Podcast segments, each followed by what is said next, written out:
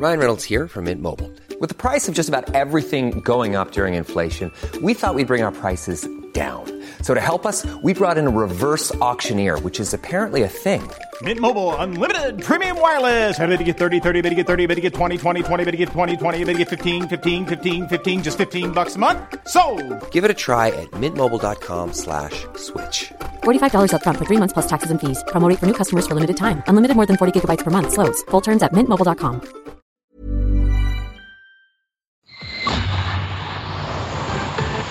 Join the conversation. Join the conversation. You're with Cape Talk. Welcome back. It is 9.33. It is Friday, the 15th of September. And of course, Views and News through till 12 me, Clarence. Uh, 9.30, just after that, news headlines is reserved for the Naked Scientist. Dr. Chris Smith uh, joins us on the line again from London to answer your questions. You know how it works. And plenty of questions in as we welcome the Naked Scientist, Dr. Chris Smith. Great to have you back, Chris. Hi, Clarence. Wasn't it fun last week uh, when we got together? It was amazing to see you and, and, and really nice of Lester to pop in as well. My two favourite guys in Cape Town. Listen, we, we thoroughly enjoyed that interaction, and we're hoping that there's going to be demand for your mind in these parts so we can have more of them. I had to run that night, but uh, I want to do a whole night with you one night. Yeah, well, Uh, the really after good- party was good, I must admit. Just the three of us. Yeah, kind of short lived, kind of short lived. My wife did read me the riot act thereafter. But did I get Uh, you I into was- trouble because I I because I, interrupted your phone call and I started sort of saying things uh, to her on the phone and did did you get into trouble for that? Actually, that was a get out of jail free card. Oh, That okay interaction saved the day. Uh, yeah, so the tongue lashing wasn't. Uh, Wasn't very significant because she got to speak with the Naked Scientist. I have no doubt, Chris. She listens to the show every Friday. She's fascinated with your mind, and sometimes she even wades in with some questions. So that's her. Wendy's probably listening and probably going to throw a question at us. But let's get to the questions. And I think some of the questions yeah, one question relates to World Cup. It came in first today and it reads Dr. Chris Smith, on the change of rugby jerseys during World Cup, which colors can a colorblind person not see or see? Good question. And the answer is that colour blindness, the most common form of colour blindness, which you see in men because it's it's actually X linked. What that means is the genes that are affected are on the X chromosome, and because men have only one X chromosome, whereas women have two copies of the X chromosome, this this means that women have a backup copy of the genes. So if something goes wrong on one X chromosome and you've still got the other one, then in a majority or in a proportion of the cells, that gene the correct form will be working and therefore there isn't a clinical problem. But in men, there isn't that backup copy. So if a person inherits that X chromosome with the genes that are not working, then that person will be affected. And chiefly it's what's called the red green photoreceptors which are affected. In the retina, the back of the eye, which is the sheet of tissue that turns light waves into brain waves, you have a different population or a, a mixed population of color sensitive cells called cones. And these make pigments, and those pigments are sensitive to different colors in the rainbow. And there are cones which are really sensitive to red, cones that are really sensitive to green, and then cones that are really sensitive at the blue end of the spectrum. But they all overlap a bit, with the exception of the red and the blue. And this means that the eye and the brain can discriminate different colours by looking at the relative activity of these cone populations. So a light which activates just the red is probably red. A light that activates a lot of green, some red, and a bit of blue is probably green. If you have a gene which doesn't make the right pigment, which is what colour blindness is in some cases, you can therefore fail to make uh, a cone population that can respond to the right colour so that you can discriminate those colours at the red green end of the spectrum. So, therefore, colours which are red green or that end of the spectrum are harder to discriminate for people who are colourblind. And that's the basis of those colourblindness tests. When you show people a picture and there will be different coloured dots on the page, and there's usually a number or a letter hidden in the coloured dots, because a colourblind person cannot discriminate those subtly different red or green blobs on the page, they will not see any particular figure or, or letter written there. And a person who can discriminate will see that, and that's how we tell. So, yes, there are certain colours of shirts and jerseys which do make it harder for people who have colour blindness to discriminate both uh, from their own side but also uh, just in general. And, and they, they will be colours which are towards the red green end of the spectrum. Then we have a question. Morning, Dr. Smith. How are we able to learn so much about planets that we haven't even been to, such as mass, weather, atmosphere, water? Thanks, Russ. Hi, Russ. Well, this is really pertinent this week, actually, Russ, because there was a paper that's just come out from the University of Cambridge by Nikku Madhusudhan and his colleagues, and they've been using the James Webb Space Telescope to look at a planet which is hundreds of, well, yeah, about 700 trillion miles away, or 120 light years, to put it a different way. So this is, in cosmic terms, just around the corner, but a very long way away from Earth. And this planet orbits a distant star. It's called K2-18. The planet itself is called K2-18b, astronomers are an imaginative bunch. And the amazing power of these telescopes now means that you can spot the planet is there around this distant star, and you do this by what's called the transit method. So as the planet orbits its star and goes in front of the star, so it's between us and the star, the starlight changes in its intensity just very subtly, and the telescopes are so sensitive that they can see that.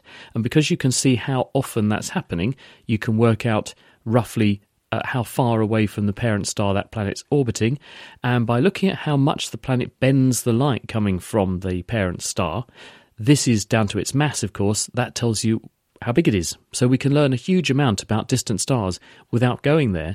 And the really amazing thing about the James Webb Space Telescope is it is now so powerful you can use it to see the atmosphere around distant planets because you can do the science of spectroscopy where when that planet goes in front of its parent star, we are seeing the light coming from the star through the atmosphere of the planet and then to us. And because there's Robert Bunsen, who invented the Bunsen burner, discovered, we also can use the colour of light to tell what something is made of because all different chemicals both emit and absorb light at different colours. So, if we look at the change in the starlight composition as the planet goes across, you can therefore say, well, these chemicals or these colours of light disappeared when the planet was in the way, or the atmosphere of the planet was in the way, and therefore we can infer that those chemicals must be present in the atmosphere of that planet. And that's what astronomers are now able to do. And with this discovery written up this week of K2-18b, this planet they've been looking at, it's very exciting because what they think they've got there is a planet uh, might be about 10 times bigger than the Earth. It's called a sub Neptune because it's it's extremely big, but not as big as something like Neptune. It's probably a water world. There was the signature of water detected in previous studies on this planet. In the atmosphere, which is probably rich in hydrogen, there are also traces of methane and carbon dioxide two carbon species which are potentially therefore able to be involved in life processes. And there's even the tantalizing possibility of another chemical called methyl disulfide. And uh, um, this DMS, uh, dimethyl sulfide rather, this chemical is a hallmark on Earth of life. And so, if it is there, it's very exciting because it means there might be life chemistry on this distant planet, but we don't know yet. It needs confirm it needs confirming many, many times over to make sure we're absolutely sure of that. Sarah in Bergvliet, good morning. Go ahead for the Naked Scientist. Good morning. Um, I'd just like to ask the naked scientist. I have a bird a water feeder that I feed with sugar water, and I always put a red you know, food dye into it. and it's right outside my bedroom window. So it's I can see it every morning. And one morning I woke up and it was absolutely clear. All the red had disappeared. And I just want to understand this phenomenon. Why do you put the dye in there? To attract the birds. Oh, I see. Because that, and that works, does it? You notice that when you put the red in there, they're much more likely to come. Well, I suppose I've always done it. So, um, you know, I, have never tried that experiment. So, oh, yeah, mm. but okay. it, it was strange. It, it was red, red, red for you know a week, and then I woke up one morning and it was completely clear. All the dye had disappeared. I presume it's a food dye that you were putting in there. Yes. Yeah. Yes. The reason for asking this is that food dyes are safe dyes because obviously we can eat them, but many of them are based on vegetable matter or plant matter. They come from nature and they're safe because plants make them we can easily degrade them and they don't cause any kind of, of health threat. And that'll be good for the birds as well. And I don't know, birds do have very good uh, colour vision. So it may well be that the birds can see that red and, and will be drawn to it. On the other hand, it might put them off because some colours do deter wildlife. But the fact they're vegetable dyes means that most of these chemicals are really sensitive to changes in pH and indicators. You can do this yourself. If you make a, mixture of um, red cabbage and water, the red cabbage dye will come out and into the water. And if you change the pH of the water with some acid or some alkali, you will see that the dye changes colour quite dramatically. So, my number one speculation if you see something that changes colour, apart from obviously it rained and you didn't realise it flooded over your bird bath and washed all the red away, the other possibility is that something changed the pH of the water and that changed the dye composition or its chemical behaviour. The other possibility um, being that uh, it got uh, bleached by sunshine. But if you've used the same dye for a really long time and then it suddenly did this, it would be more likely that something changed in the composition of the water. As I say, it diluted enormously, or something changed in the pH and that made the the dye change colour. Let's go to Barris in Blouberg. Barris, go ahead for the Naked Scientist. Morning, morning, Chris. Yeah, I'm just curious now. I flew back to Cape Town last night, and when we were taking off, I felt, you know, when you take off, you felt like you pushed back into a chair. But once we're up in the air, that seems to be cancelled out. Obviously, thrust is always there from takeoff and in flight. So what cancels that feeling of not being pushed back into your chair? Hi, Barris. We feel a force when we are changing velocity. And when you're sitting in your aircraft seat, when you are at rest, the plane isn't moving, then there's no force acting on you to accelerate you down the runway.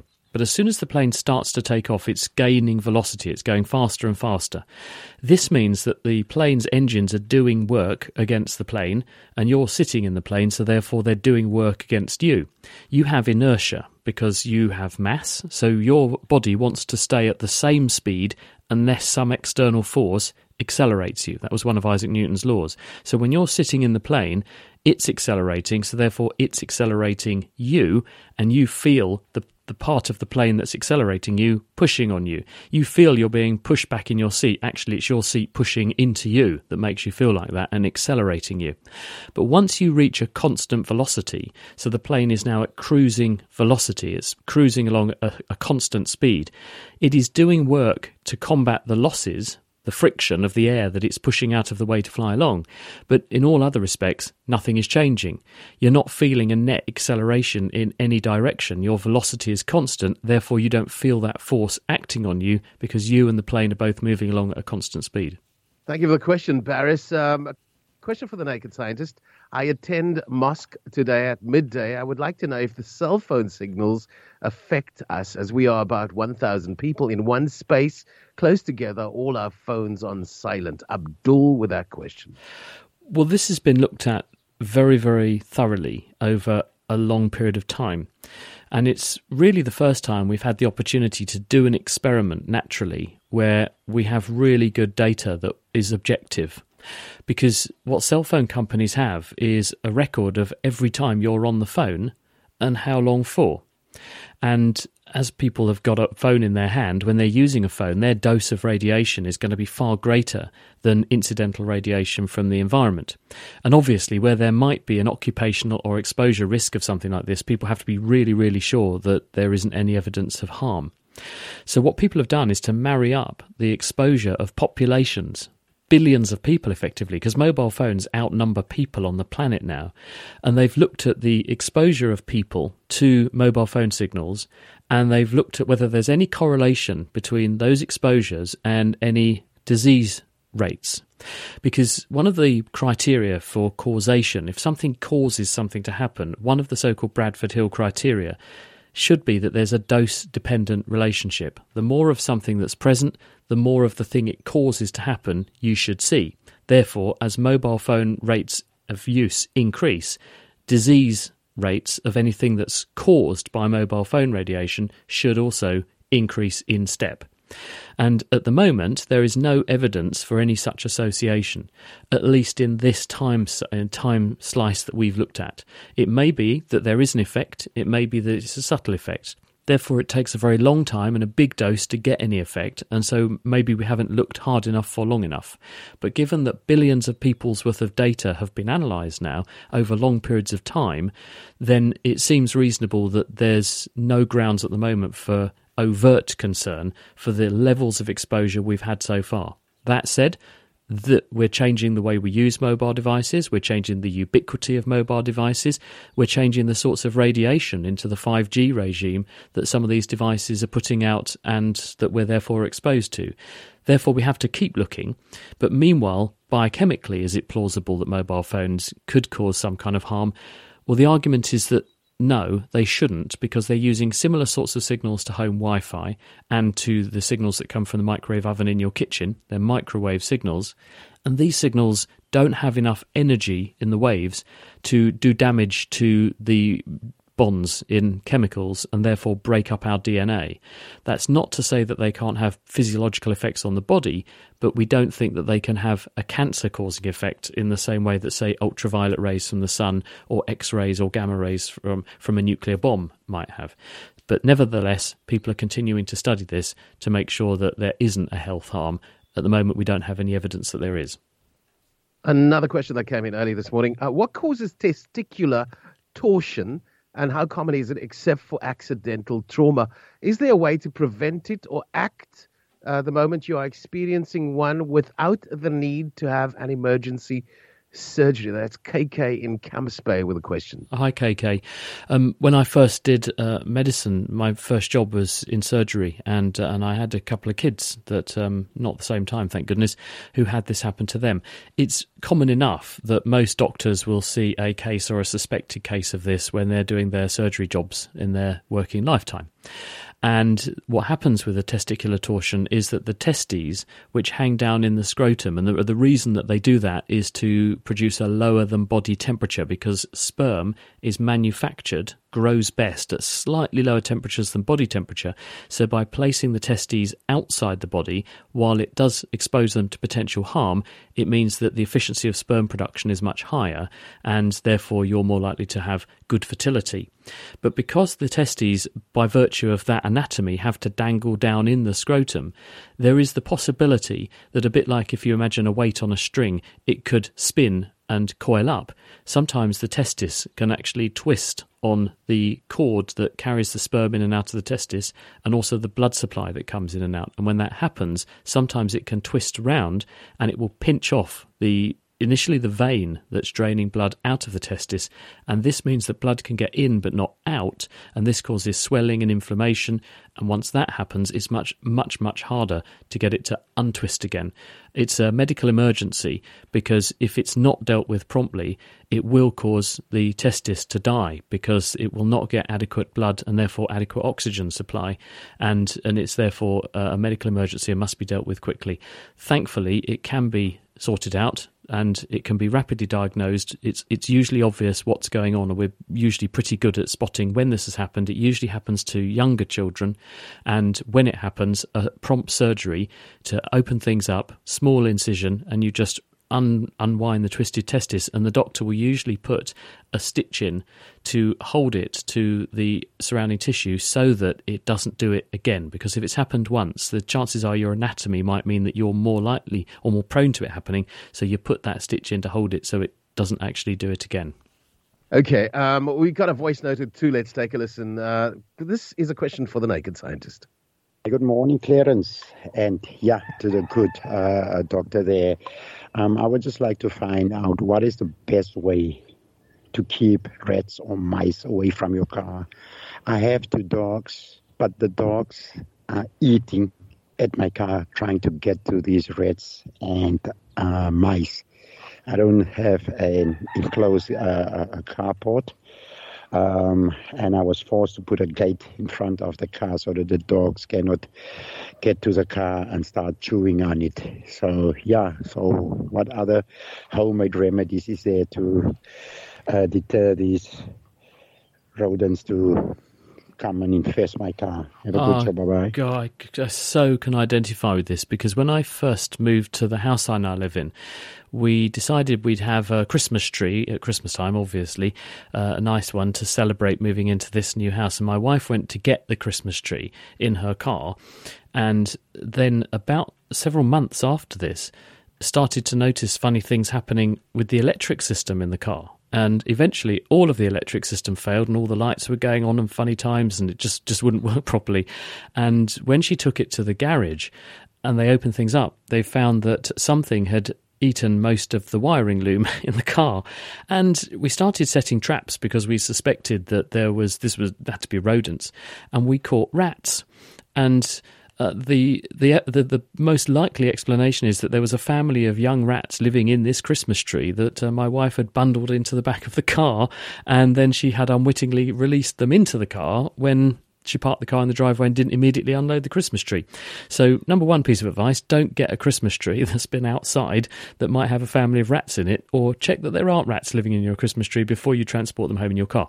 The rodents will be drawn to cars because people often eat in cars, so there's often food and other junk in there, especially if you've got kids, and they like that because it's like an all you can eat buffet for mice and rats. So try to avoid making your car attractive in that respect. They also like the fact that there are lots of nooks and crannies that make great places for nests. Air filters, they love those. They'll go in the air filter if they can because it's nice and cocooned and warm and enclosed and safe and there's lots of things to chew up to turn into rodent bedding. But there are lots of other nice places they can hide as well. So, really, the best thing to do is to try to avoid getting them in there in the first place. As I say, don't make the car attractive to them. You can uh, put traps in the car, obviously, if you think there might be some in there, putting them under the bonnet or uh, under the um, seats or something, make sure you don't put your feet or hands under there without remembering to remove them first if you think there might be an infestation. But it is a perennial problem, especially in people who live in the countryside or out in the back of beyond, because there are lots of rats there and they will make a beeline for anything that they think will turn them a free meal and a safe place to sleep. We got another voice note in. We're gonna have to edit it, Joe. It's just too long. Uh, let's let's play that one. Hi there, it's David here. I have a question for the scientist. Um, and basically, it's about our history um, as hominids, as Homo sapiens. Uh, I just want to get his opinion if um, if there's w- around this observation. Um, anthropologists normally compare us to other animal forms um, and zoological groups. Um, and the history of us hominids is that our, our primitive initial type differentiated anatomically as it spread out over the globe. And those anatomical differences were influenced by geography and climate, hence the varieties of humans and different races coming into existence. I'm not quite certain if there's a question in that little piece that Joe has edited, uh, but if you can make sense of that, Dr. Smith. Well, the, the thing we do have is a rich fossil record, and the current understanding we have based on that fossil record, and one is always cautious because, of course, you can never say never in medicine and science because there may always be the exception that, that disproves your rule. But the evidence we have, based on a range of different lines of, of investigation, is that anatomically modern humans and the other spin offs, like Neanderthals, originated in Africa. And those that's based on both genetic and other um, sort of anthropological evidence, and that there was then a radiation from Africa out across the rest of the world, and then people formed communities in particular parts of the world in areas that were good to live in, but there was an element of population bottlenecking in those places for various reasons. It could have been constraints of the geography, it could have been because of exigencies in the weather or the environment that periodically came along and culled lots of people and selected for certain genetic makeups in those particular geographies. And that enabled us to, or concentrated genes that would have led to the elaboration of certain characteristics. And so we end up with the until modern travel and people become much more mobile again, we end up with the sort of geographical distribution of the way we look and the way we tend to be around the different parts of the world.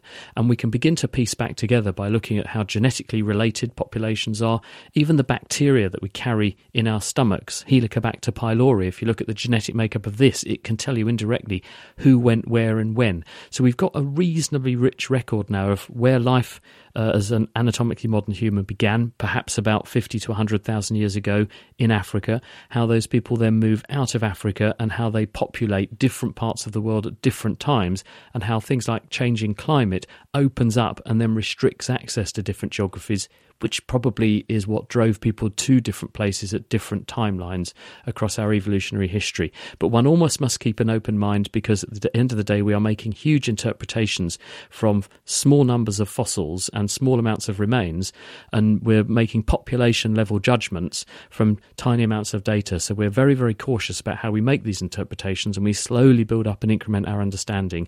But we do have a reasonable picture now of how we think we came to be. Uh, for now, I'm going to celebrate that we're all Africans. And a big thank you uh, to Dr. Chris Smith, the Naked Scientist, every Friday just after 9.30 right here on Cape Talk. Thinking about your next career move in research and development?